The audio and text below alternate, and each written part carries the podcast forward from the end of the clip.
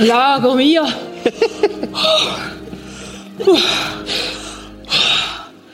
Der Churchill hat recht gehabt. Sport ist Mord. Also einmal im Zumba. Da bin ich ja schon froh, bist du da wieder lebendig rausgekommen. Ich konnte mich gar nicht recht können aufs Lucky Look konzentrieren. Oh, du Arme. Ja. Du, hm? Schatz, ja? Haltest mich auch ohne Sixpack? Meine Amsel. Dich würde ich doch immer wieder nehmen. Und wenn ich ein Sixpack will, dann hole ich mir im Dänner eins. Du musst mal schauen. Schau mal da. Das ist so gut. Das ist einfach cool. Klappe, aber...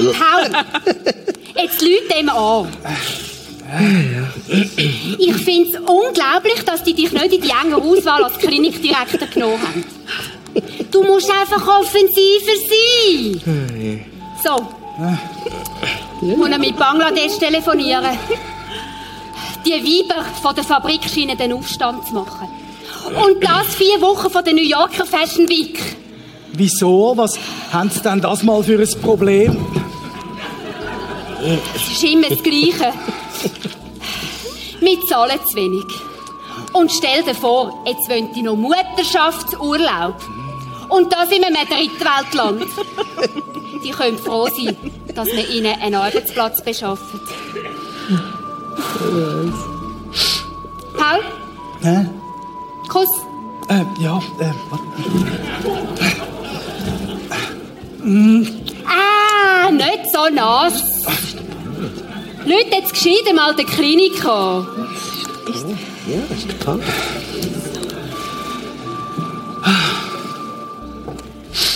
Paul? Bist du das? Wahnsinn! Andrea! Oh, nein, wie lange ist es her? Ich glaub's ja nicht. Jetzt sagst du aber nicht. Ja, ja. Andi! Nee! Hallo! Cool, dich zu sehen. Hey! Es gibt jetzt also doch noch Sachen, die sich nie ändern.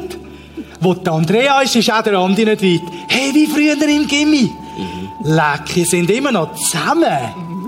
Zusammen? Glücklich und vermehrt haben wir uns auch. Hey!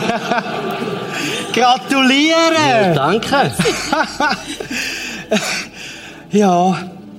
ja, Maribel und ich haben leider kein Kind. Also nein, nicht leider. Also schon. Bei uns passt es einfach nicht ins Konzept. Nicht ganz unseren Lifestyle, sagt Maribel. Okay. Hey, Paul, es ist so eine Freude, dich zu sehen. Ja, wirklich. Ist das jetzt Maribel? Ja. Äh, Sherry, komm doch auch mal. Ui, haben wir einen Notfall in der Familie? Aha, nein, ja, nein. Es, äh, ein Aufstand in der Fabrik. Ui. Was? Greifen Gewerkschaften auf dieser Weg durch? Aha, nein. äh, Nein, ja, nein, es ist in Bangladesch, weisst du, aber... Äh, was macht deine Frau genau? Oh nein, nein, Maribel ist nicht meine Frau. Also irgendwie schon. Äh, wir finden einfach keine Zeit zum Heiraten. Aha, okay. Äh, ja. Tja, das ist auch kein Wunder bei so zwei engagierten Leuten wie mir zwei. Freut mich, Maribel.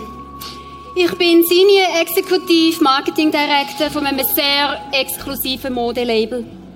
Kennen die wenigsten, tragen nur Hollywood-Stars.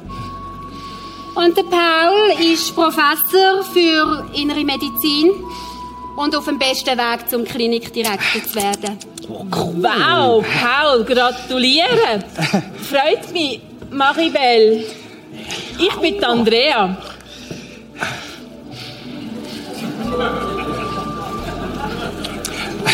Ja. Und ich bin der Andi, freut mich. Weißt du, wir drei, wir sind zusammen in die Schule. Früher ins Gimmi. Der Andi ist, äh... Du, was machen die beiden eigentlich beruflich? Ah, ich bin Senior Executive Junior Manager.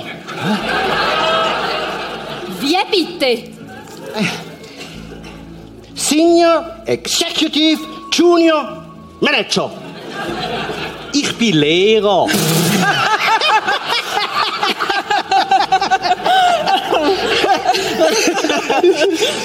Und Andrea ist die weltbeste Mutter von unseren drei Rabauken, gell? Was, du schaffst nicht? Jetzt musst du mir nur sagen, du hast studiert. Das wäre ja ein volkswirtschaftlicher Blödsinn, möglichst mit einem Doktortitel noch Windeln zu wechseln daheim. Nein, nein, du, mach dir keine Sorgen. Ich habe nicht einmal meinen Studienabschluss in Biochemie. Es ist mir nämlich der Hengst da dazwischen gekommen. Wie hätte ich sollen widerstehen? Ah.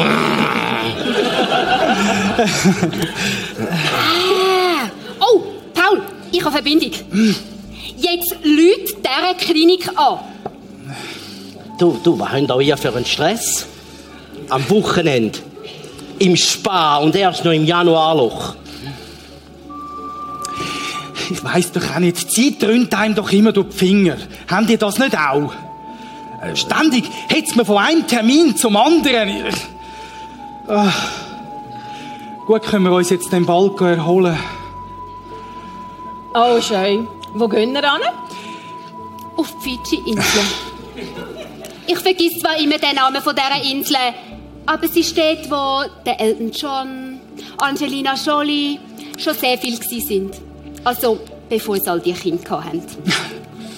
Wow, Fidschis, ein Traum. Mhm. Wir sind damals ein bisschen simpler unterwegs. Ja, mit unserem alten V W-Bus, den wir selber umbauen können. Nein, ist aber nicht dein Ernst. So cool, hey. Paul, ich sag dir, den musst du sehen. Es ist der Traum von unseren schlaflosen Studenten. Nein, äh, es ist ein T eins, hellblau, und er fährt satte fünfundsiebzig Stundenkilometer. Also, es ist immer ein bisschen abenteuerlich, wenn wir einfach so drauf losfahren. Ja, und jeder darf abwechslungsweise eine Abzweigung auswählen. Äh. Mhm. Hey. Oh, Kind, ist im Fall ein super Konzept. Du glaubst nicht, was uns da schon überall hin verschlagen hat. Es ist, äh, Paul, wir haben uns so viel zu erzählen. Ja. Können wir nicht bald mal einen Termin abmachen? Mal sicher, schon. Hey, ähm, Maribel. Sherry, meinst du, es findet sich in nützlicher Frist etwas, wo wir könnten? Mit Vorbehalt. Also wenn der Paul die Stelle als Klinikdirektor bekommt, muss er natürlich andere Prioritäten setzen. Ich kann bitte... Samstag, achter Februar. Hey, so cool! Also viel länger hätte ich jetzt nicht mehr gewartet. Das ist Hammer. Wobei, warte mal. achter Februar ist bei mir am Freitag. Ich meine achter Februar zweitausendvierzehn. Das Jahr. Keine Chance. Gell, Paul? Hä? Also, Deal or no deal?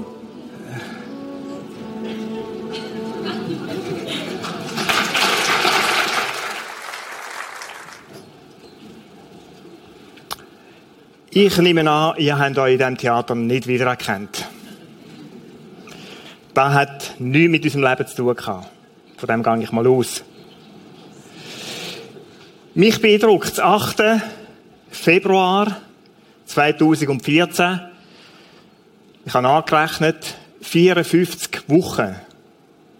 vierundfünfzig Wochen vergönnt, bis der Andi und die Andrea könnten zusammensitzen mit dem Paul und der Mirabel. Kennst du das Blätter in der Agenda? Und suchen nach Termin. Und sagen, nein, Scheiße, schon, nein, das, ich, das, ich, gar nicht, ich bring's nicht hin.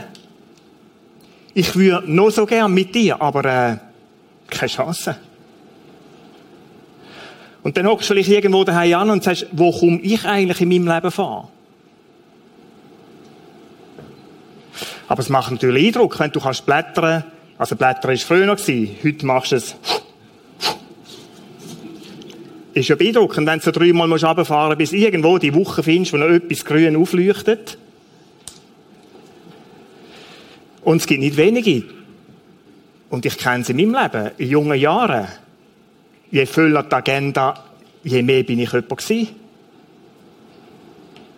Das hat etwas bedeutet, eine volle Agenda zu haben. Und das macht Eindruck auf andere. Boah, da muss unheimlich eine wichtige Person sein. Mit was sich die alles beschäftigt. Andere beeindrucken andere anders. Durch Autos, die sie fahren. Marken lasse ich weg. Ich möchte niemand da irgendwann zu nahe oder hinten. Aber es gibt ja auch Autos, oder, wo, wenn du in diesem Teil kommst, und dann kommst du mit dem T eins, mit dem hellblauen, umgebauten V W-Büsli, fünfundsiebzig Stundenkilometer, den kannst du nicht bringen. Den kannst du definitiv nicht bringen, da wirst du nicht ernst genommen heute. Oder Feriendestinationen. Sag du mal, du bleibst von diesen vier Wochen oder fünf, die du hast, nur zwei daheim heute. Ich habe es gerade gestern wieder getestet. Wir waren auf Besuch, wir haben über Ferien geredet, wohin das man alles geht. Und man geht ja nicht einfach im Sommer und spart und im Sommer geht man dann mal zwei Wochen. Nein, nein, das läuft ganz anders. Jede von diesen Wochen ist ein Highlight. Ein Highlight. Irgendwo auf dieser Welt. Und es gibt Kinder, die kennen alle fünf Kontinente bestens. Aber die Täuferhöhle, oben an Berenzwil, wer interessiert sich für die Täuferhöhle oben an Berenzwil? Schulreise, natürlich. Genau, hockt noch ein Lehrer oder eine Lehrerin da. Ach, mit was das ihr müsst euch herumstehen, hä?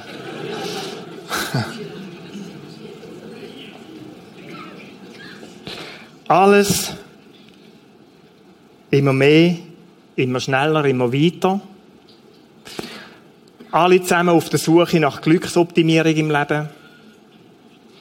Man lebt ja nur einmal, oder? Und dann in vollen Zügen. Ich mag mich erinnern, mit zwei, dreiundzwanzig haben wir so einen Männerclub gehabt. Da habe ich gesagt, du, ich will lieber nur vierzig. Aber ich habe gelebt wie ein achtzigjähriger. Da muss alles sein, oder? Und dann bin ich vierzig geworden. Das ist auch schon länger her. Und habe gedacht, und habe gedacht, hoffentlich ist das nicht wahr. Hoffentlich ist es nicht wahr.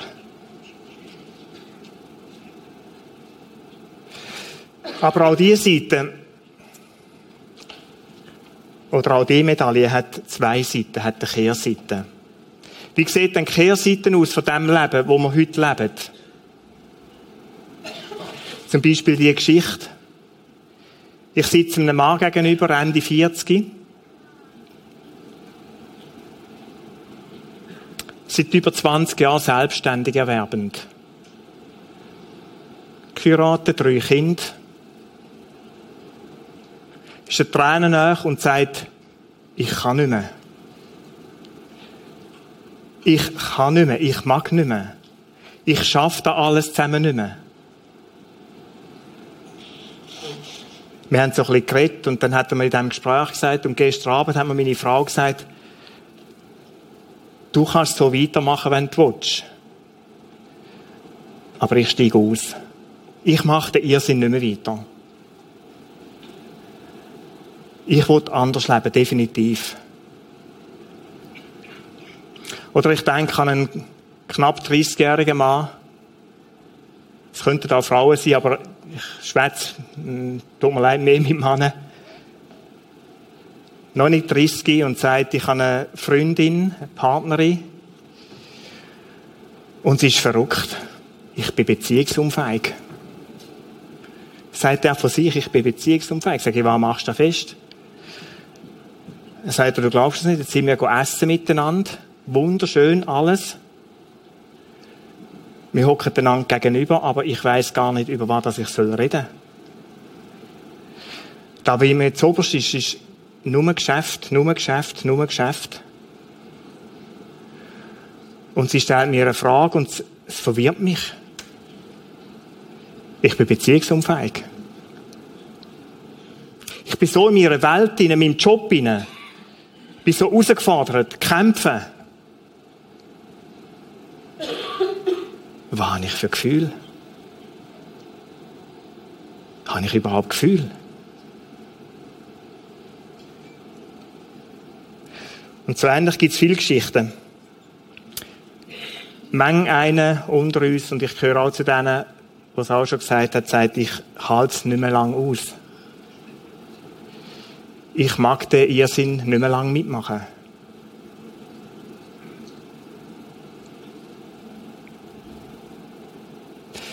Und man muss ja etwas tun, das man mag.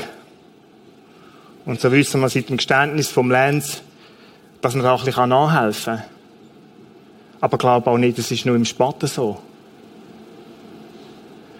Du werfst eine Magentabletten rein, oder mindestens ein gutes Präparat, wie die alle auch immer mögen heissen, dass du ein bisschen auf die Schiene kommst, ein, zwei, drei Kaffee, und dann geht's ab, Aktenmäppchen oder irgendetwas unter dem Arm, und am Abend kommst du von diesem Trip nicht mehr runter.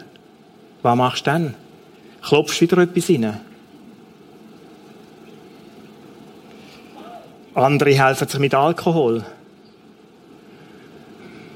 Und sagen, ich muss das irgendwie, ich muss irgendwie zur Ruhe kommen. Ich muss da oben runterkommen von diesem Trip. Vor zwanzig oder dreißig Jahren waren es die kaputten Rücken, die der Menschheit zu schaffen gemacht hat. Von der körperlich intensiven Arbeit heute. So sagt die W H O, Weltgesundheitsorganisation, ist Stress eine der grössten, der grössten Risikofaktoren, die wir haben. Gesundheitsgefährdung. Das permanent in Aktion sein. Nicht mehr zur Ruhe kommen. Freizeit. Was machen wir denn in der Freizeit? In der Freizeit zäckeln wir wie die Wilden. Entschuldigung, der Ausdruck. Oder hocken aufs Velo. Und das lange ja nicht fünfzehn Kilometer. Du wärst ja Weichei. Nein, es müssen hundert und mehr sein. Und wenn du nicht wirklich kaputt heimkommst, dann kannst du dir selber nicht in den Spiegel schauen und sagen, wow, du gehst zwar schier kaputt dabei. Freizeit. Erholsame Zeit, Fragezeichen. Und dann gibt es die, die heute sagen, da macht alles gar keinen Sinn. Fertiger Blödsinn. Und die gehen auf Davos und demonstrieren gegen das W E F.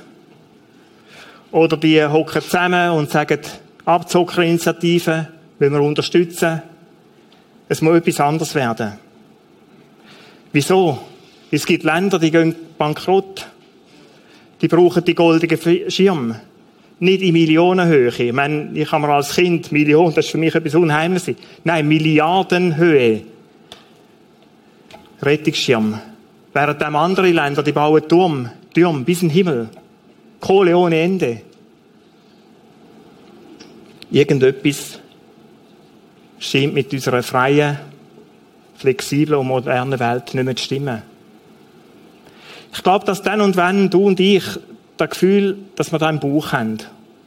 Und denken, irgendetwas ist da nicht mehr gut. Manchmal macht es uns Angst. Aber da können wir gar nicht zulassen, weil es muss ja irgendwie weitergehen.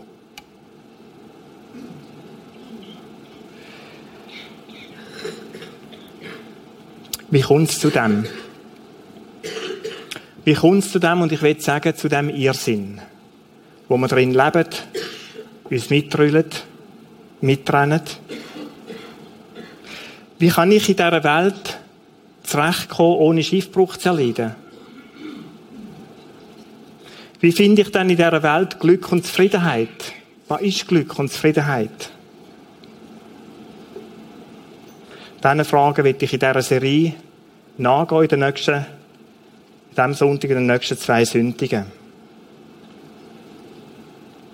Die Schilland-Versuchung, das ist heute das Thema. Die Versuchung, einem Erfolg nachzurennen.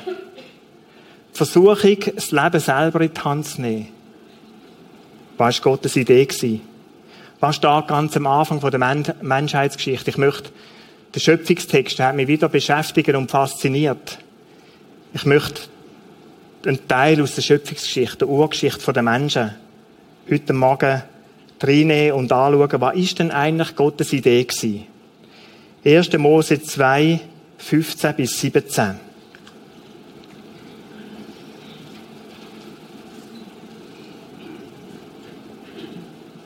Gott hat eine Erde gemacht. Wunderschön gestaltet. Und mittendrin hat er einen Garten angelegt. Und dann lesen wir da im Vers fünfzehn, und Gott, der Herr, nahm den Menschen und setzte ihn in den Garten Eden, dass er ihn bebaute und bewahrte. Und Gott, der Herr, gebot dem Menschen und sprach, du darfst essen von allen Bäumen im Garten, aber von dem Baum der Erkenntnis des Guten und Bösen sollst du nicht essen.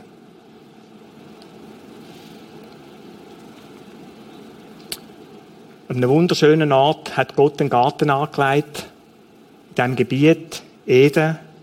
Darum sagen wir dem Garten Eden. Ein, ein Garten, der eigentlich ein Park war. So von dieser Wortwurzel her, die da drinnen vorkommt, kann man sich durchaus einen Lustgarten vorstellen. Garten, Lustgarten, Park. Wunderschön muss das sein. Da drinnen hat Gott Adam und Eva reingestellt. Was haben sie für eine Aufgabe gehabt? Zu pflanzen, den Garten zu bebauen, dem zu schauen, die Früchte zu geniessen, die da drinnen wachsen, den Garten zu bewahren. Und dann gibt es eine ganz romantische, wunderschöne Szene in diesem Text, dass nämlich Gott selber manchmal am Tag einfach durch den Garten durchgekommen ist.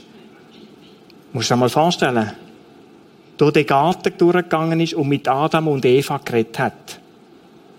Austauscht hat. So sind die unterwegs gewesen. Das war Gottes Idee gewesen, wie er sich das vorstellt, mit uns Menschen.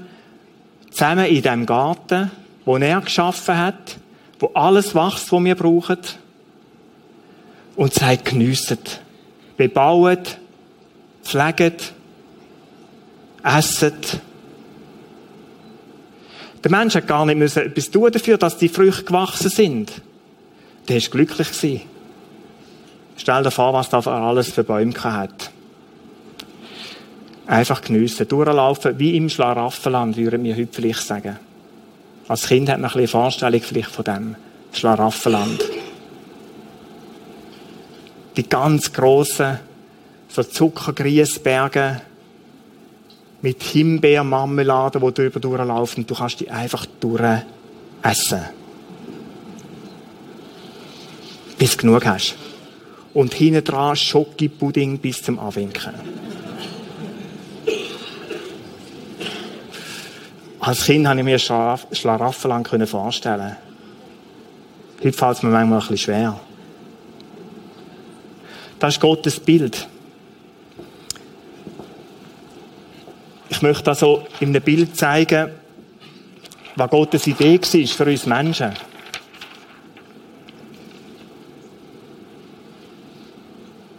Im Zentrum sind zwei Personen gewesen. Gott, Adam und Eva, oder ich habe es da vereinfacht, Gott und der Mensch. Das war das Zentrum, das war die Gemeinschaft, die sich Gott gewünscht hat. Darum lass uns Menschen machen. Und die Menschen haben gewusst, da ist ein grosser, starker Gott, der sorgt für uns. Der ist für uns da, der, der will nur das Beste für uns. Und wir Menschen, wir haben ganz verschiedene Lebensgebiete, wo wir drin sind. Da gibt es zum Beispiel das Lebensgebiet vom Schaffen, Bewahren, Bebauen. Da gibt es das Lebensgebiet von Beziehung, Adam, Eva, Ehebeziehung. Später haben die Kinder, Gott hat einen Auftrag gegeben, vermehrt euch. Auch das war eine Aufgabe, die wo der Mensch reingekommen ist, der zu ihm gehört. Dann gibt es Sachen, das ist ein bisschen moderner gezeichnet, von Gütern, von Sachen, die der Mensch hat und darf brauchen. Wie die Zeit, die er hat, wie Geld, materielle Güter, die wir haben. Es gibt das Gebiet von meinem Körper. Es gibt die Lebensaufgabe, ich und andere Menschen um mich herum. Gesellschaft, Gemeinschaft. Und Gott hat sich das so vorgestellt, lebe in dieser Welt und ich werde dir helfen in all diesen Gebieten. Die Idee von Gott war, wir bleiben im Gespräch. Wir reden miteinander und so, so kannst du einfach unbesorgt da drin leben.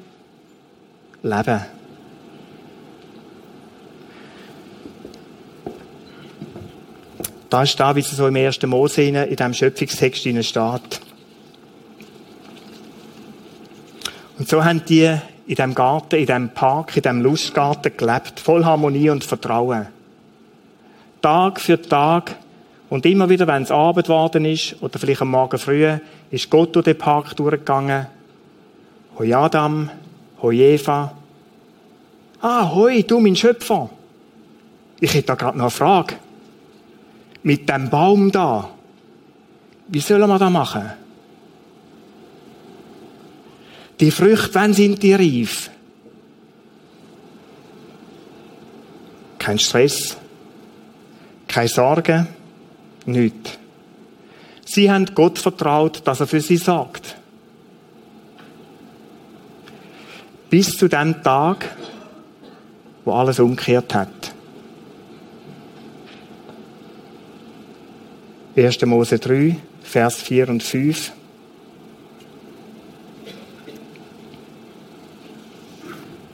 Da hat es ein Tier gegeben, die Schlange, in diesem Garten. Ich denke, die ist so um die Eva herumgeschawänzelt und hat mit Eva angefangen zu reden. Und hat gesagt, Eva, sollte Gott gesagt haben? Ist denn möglich, dass Gott sagt zu dir? Von allen Bäumen, aber von dem nicht. Die Eva hat gesagt, nein, nein, es ist anders. Gott hat gesagt, von allen Bäumen essen, aber von diesen beiden nicht. Oder von diesem Baum nicht. Baum vom Guten und vom Bösen. Erkenntnis von Gut und Böse. Und dann lesen wir da im Vers vier, da sprach die Schlange zum Weibe, ihr werdet keineswegs des Todes sterben. Sondern Gott weiß, an dem Tag, da ihr von davon esst, werden eure Augen aufgetan und ihr werdet sein wie Gott und wissen, was gut und böse ist.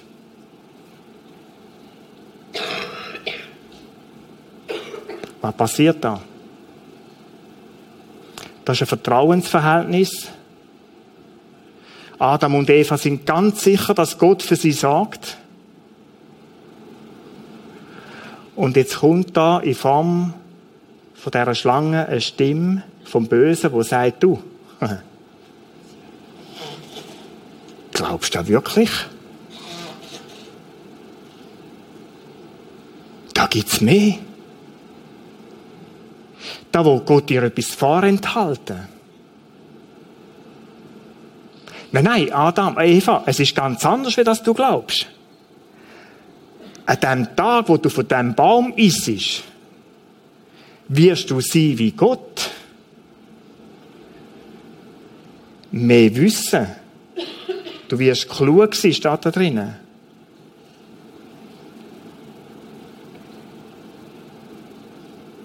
Wissen, was gut und böse ist. Hm. Der hat angefangen zu arbeiten. Ist es denn möglich, ist es denn möglich, dass mir Gott etwas vorenthalten will? Ist es denn möglich, dass ich so intelligent, so schlau sein kann, um mein Leben selber zu meistern? Bräuchte ich den Gott gar nicht? Ist das alles nur ein Märchen? Ich kann mir vorstellen, wie die gekämpft hat, die Eva, mit diesen Stimmen in ihr rein. Vers sechs.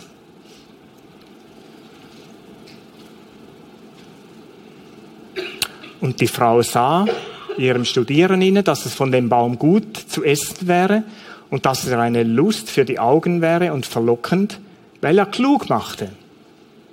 Sie nahm von der Frucht und aß und gab ihrem Mann, der bei ihr war, auch davon und er aß. Die hat gekämpft mit dem und dann hat sie geschaut und hat gesagt, das ist noch schön. Könnte Sinn machen. Könnte Sinn machen. Ist es wirklich so, dass Gott uns etwas nicht vorenthalten möchte? Da ist etwas Lustvolles und Verlockendes dran. Ich meine, ich probiere es. Sei wie Gott. Macht Sinn. Drum sagt er uns, macht da und da nicht. Natürlich. Geniale Idee. Ich brauche, du, dann brauche ich den Gott gar nicht mehr. Und so nimmt sie von diesem Baum und hofft, dass er die Augen aufgehen, gibt dem Adam. Und dann, und dann tatsächlich, tatsächlich gehen diesen beiden die Augen auf. Sie sind so gespannt gewesen, was sie erleben. Der Moment, der, wo so flasht. Und ich weiss nicht, ich weiss, was gut und böse ist. Aber was sie erlebt haben, ist etwas ganz anderes. Ein riesen, riesengroßer Albtraum hat angefangen. Wir lesen es so. Es ist so eine Sonntagsschulgeschichte. Leute, was hier passiert ist, ist Dramatik pur. Die Wende in der Menschheitsgeschichte, die erste Wende. Okay, sagt Gott. Okay, ist, ich meine, wenn du willst, ist gut. Sei wie Gott. Die Versuchung ist bis heute gross. Sei wie Gott. Es hat etwas Faszinierendes, das Leben in die eigene Hand zu nehmen. Und sagen, ich weiss schon, was ich mache und brauche. Ich komme da schon draus, Gott, wie das mit Beziehungen läuft und mit Finanzen. Lass mich nur machen. Sei wie Gott. Kennst du den Gedanken, vielleicht will Gott mir etwas vorenthalten? Da gibt es ein Buch voll mit Sachen, wie Gott sich da vorstellt. Und sagt, schau, in dem und dem und dem, in all diesen Gebieten, sei da die Arbeit, sei da der Körper, sei das materielle Güter, in all diesen Sachen, ich habe dir vieles gesagt. Und jetzt, brauche ich das? Nein! Nein, ich brauche doch das nicht. Hör auf, vor zweitausend, wann ist das geschrieben? Vor zweitausend Jahren. dreitausend Jahre. Altes Testament. Die haben doch keine Ahnung von meinem Leben. Hör doch auf. Gott hoch oben im Himmel. Ich muss da funktionieren, in dieser Welt. Hat etwas Faszinierendes. Und so stellst du Gott auf die Seite. Wie sieht das Konzept aus? Nicht viel anders, aber es ist dramatisch anders. Das Einzige, was fehlt, ist, dass du sagst, ich mache es ohne Gott. Ich brauche keinen, der mir da hilft. Ich bin schon in der Lage, für mich selber zu sagen. Ich brauche keinen, der für mich sagt. Brauche ich nicht.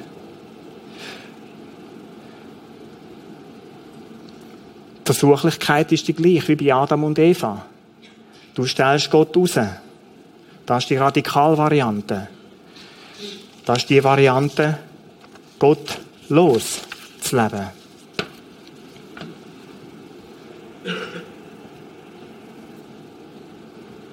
Kannst du machen. Kann ich machen, das ist kein Problem.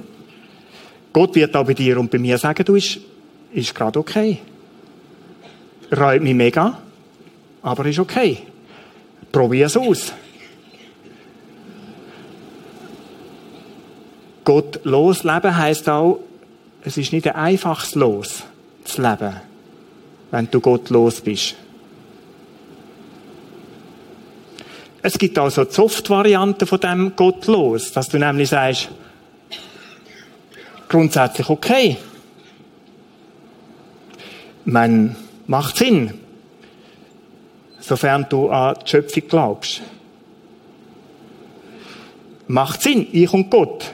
Und dann sagst du, aber da gibt es Bereich,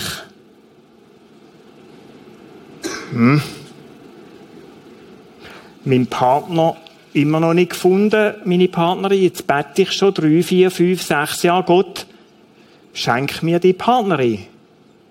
Und irgendwann kommst du zum Schluss und sagst, was bin ich eigentlich?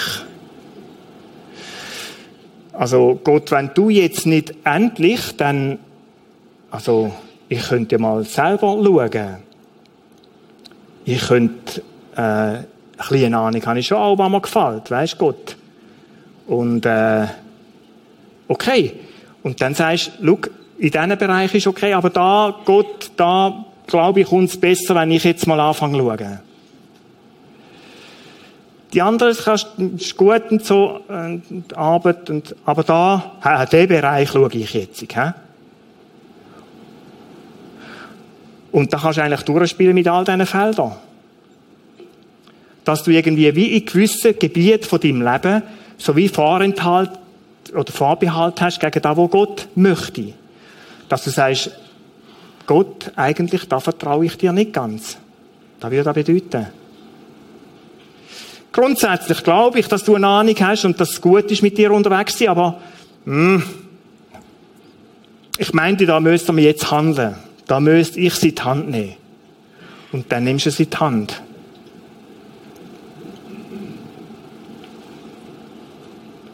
Und der Mensch, die Menschheit hat sich entschieden, das Leben so zu leben, zum ganz grossen Teil.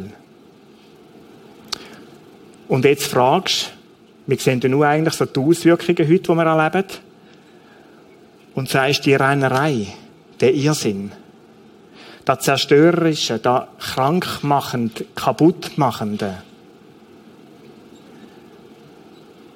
Und jetzt kommen wir auf eine gute Idee und sagen, Gott, wenn es dich gäbe, wieso lässt du das eigentlich zu? Gott, wieso in aller Welt gibt es die Konflikte in dieser Welt? Das ist eine gute Frage. Und du hast die Dreistheit, und wir haben die Dreistheit als Menschen und finden dann, oh Gott, wir sind jetzt ein bisschen im Schilfhaus gelandet mit diesem Konzept. Also wenn es dich gäbe, du hättest doch da gar nicht... Wohl, ich habe dazu gelassen. Los, da ist ein Entscheid vorne dran. Los, da ist ein Entscheid. Du hast gesagt, ich möchte es gerne selber probieren. Ich habe nichts anderes gemacht, als ich, ich lasse dich einfach machen. Du musst mich nicht anklagen. Mensch, wo nimmst du überhaupt die Frechheit her? mich anzuklagen. Du hast entschieden, nicht ich.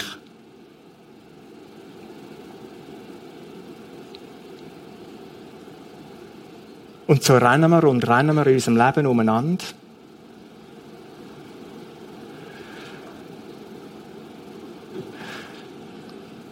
Und sind auf dem Irrsinnsweg, der uns zerstört und kaputt macht. Wir versuchen, uns selber Ahnungen zu geben. Gott hat ihnen Ahnungen beschrieben, wie er sich da vorstellt in diesem Bereich. Und die Ahnungen legen mir so auf die Seite und sagen, als Buch ist es ein Schöpfer. Als Buch, du hast keine Ahnung von mir. Wie gestalten wir den Wert unserer Gesellschaft?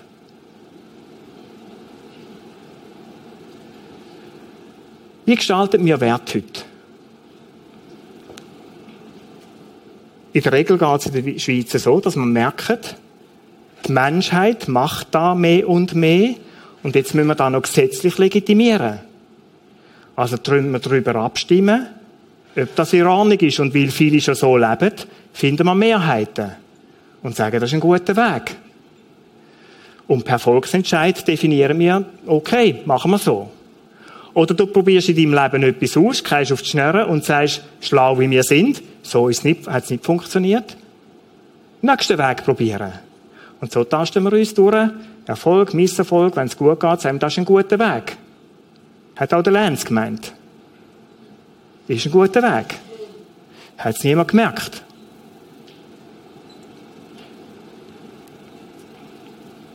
Wir haben auch die in der Bankenwelt. Und rundum, es merkt ja niemand. Es ist gut, was ich mache.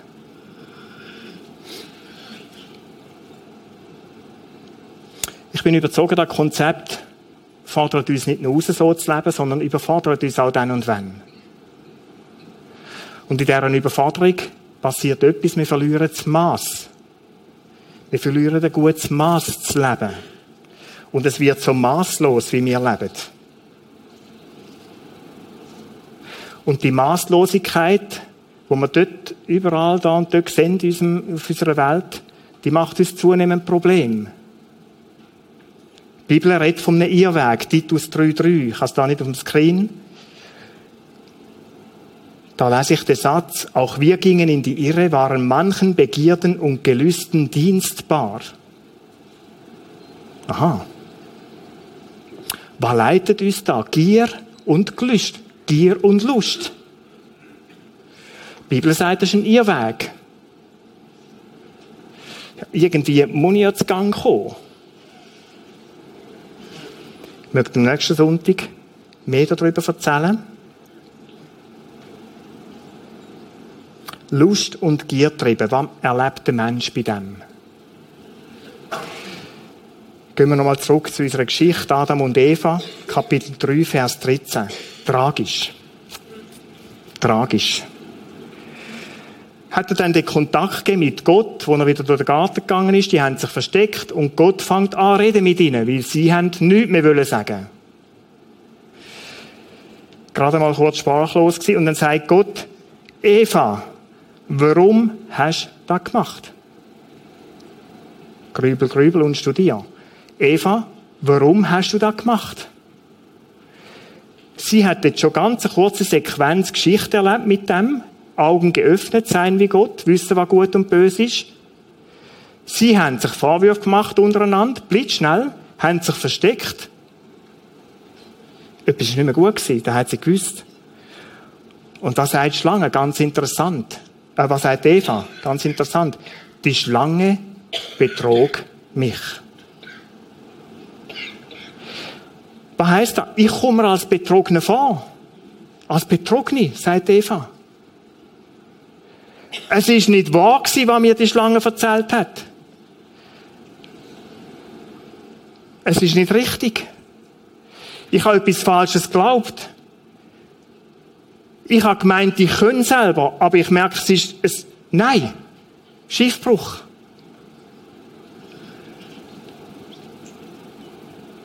Was für eine Tragik. Und schau, manchem, der sagt, ich brauche Gott in meinem Leben eigentlich nicht. Manchem, der ganz stolz und selbstsicher sagt, ich bin schon in der Lage, für mich zu schauen. Und ich kenne so Geschichten. Zur Genüge, zur Genüge Leute, die sagen, weisst du was, ich komme mir saumässig betrogen vor. dreißig Jahre, vierzig Jahre, fünfzig Jahre. Ich weiss, meinem Vater, der mir gesagt hat, die Jahre vorher, bevor ich zum Glauben komme, wenn ich etwas ändern könnte, wäre es, dass ich früher mit Gott leben will. Bleibt mir bis heute. Mein Vater war sechsundfünfzig, als er Gott gefunden hat. Bis dahin ist eine Ehe kaputt gegangen. Da ist ein Stiefbruder von mir auf die Welt gekommen. Das war eine zweite Beziehung, eine zweite Familie. Da ist der Kontakt abgebrochen zu seinem Sohn, der auch Max geheissen hat wie er. Ich habe es selber probiert, Peter. Und ich schaue auf den Scherbenhaufen zurück in meinem Leben. sechsundfünfzig Jahre. Schade, habe ich Gott nicht früher kennengelernt. Und mein Vater war nicht ein Weichei. Absolut nicht.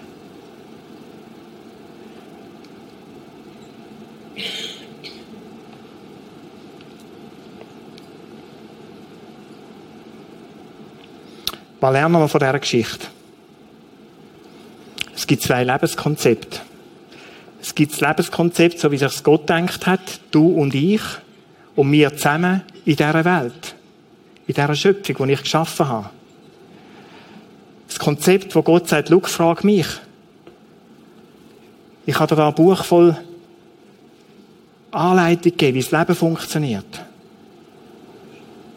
Und wenn du mich fragst, wieso das ich Christ bin, die Frage stelle ich mir zwischendurch auch. Dann sage ich genau wegen dem, weil das Sinn macht. Weil das Sinn macht. Wenn ich da drin lese über Beziehung, über Umgang mit Finanzen, über Ehe und Familie, für mich macht es Sinn. Und es gibt das andere, das ist das Zweite, was wir lernen, es gibt auch ein Konzept, wo du sagst, Gott, dich brauche ich nicht.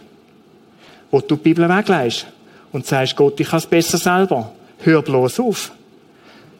Ich brauche dich nicht.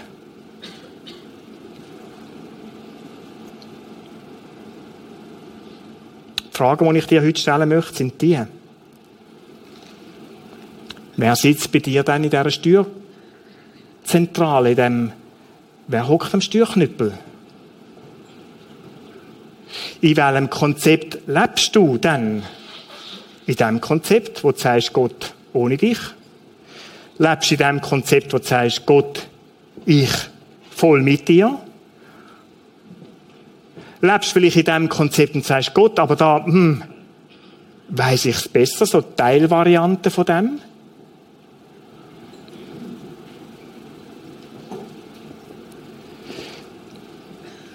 Gibt es Bereiche in deinem Leben, wo du Gott nicht vertraust? Wo du sagst, Gott, da glaube ich uns besser, wenn ich schaue. Oder wo du sagst, Gott, da ist so viel Zeug passiert, weißt, Geschäftswelt und so. Und mm, ich weiss, was du meinst, aber los mir als Firma und so. Und wir müssen es so machen. Geht gar nicht anders.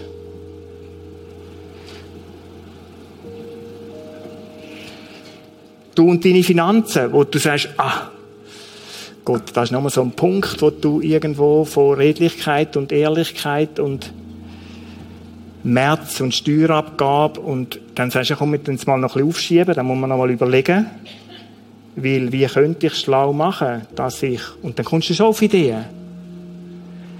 Es kann doch nicht sein, dass ich zwölftausend Stutz oder noch mehr oder wie auch immer Steuern zahle. Da muss ein Weg gehen. Und es gibt einen. Selbstverständlich gibt es einen. Der findet immer wieder Leute. Bist du ein Mensch, der sagt, ich, grundsätzlich vertraue ich Gott, aber da gibt es Gebiete, mh, schau, da ist es besser, wenn ich schaue. Vielleicht gehörst du auch zu den Menschen, die heute Morgen da sind und sagst, kennen das Konzept. Vielleicht bist du innerlich traurig über dein Leben oder einen Teil von deinem Leben heute Morgen. Weil du merkst, da bin ich betrogen. Da fühle ich mich beschissen von meinem Leben. Da haben mir Leute etwas gesagt und es ist, ich merke es, es ist einfach nur eine Katastrophe gewesen. Was machen? Schau, Gott macht uns immer und immer und immer wieder in unserem Leben Angebot. Immer wieder das Angebot, kehr um, komm zurück in das Konzept da, du und ich. Da kannst du heute Morgen kommen. Und ich habe so ein, ein das Bibelwort, Psalm einundneunzig, Vers eins. Ein wunderschönes Bild für mich. Wer unter dem Schirm des Höchsten wohnt, und jetzt liest da, der kann bei ihm, dem Allmächtigen, Ruhe finden. Ruhe finden. Für deine Seele. Ruhe finden für die Psyche. Ruhe finden, vielleicht auch körperlich. Was sagt Gott da? In dem Psalm, oder dem Psalmschreiber. Kehr um zu mir unter den Schirm. Und der Schirm, wenn es so richtig regnet, du kannst fast nicht genug, genug näher drunter sein, oder? Oder wenn die Sonne so runterbrennt, unter dem Schirm sein. Für mich ist das so eine, ein Bild, wo Schutz ausdrückt, Geborgenheit.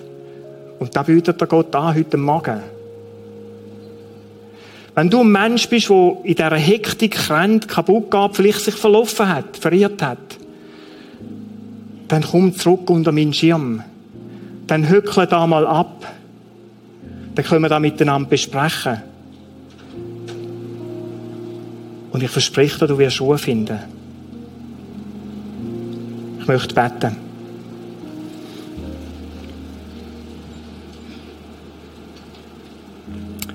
Jesus, wir sind stark herausgefordert, in der heutigen Zeit zu leben.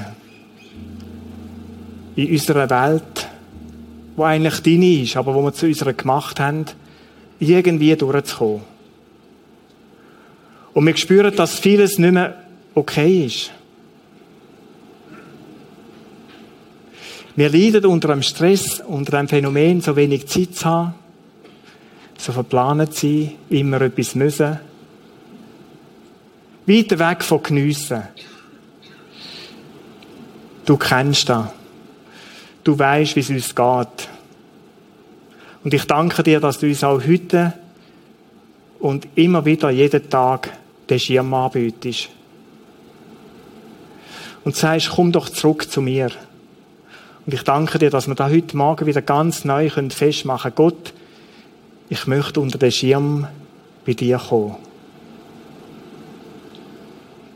Hilf uns zu erkennen, öffne uns die Augen, wenn wir uns irgendwo verlaufen haben. Und schenk uns den Mut, abzusitzen, unter deinem Schirm und über unser Leben nachzudenken. Zu fragen, was willst denn du, was hast du für Pläne?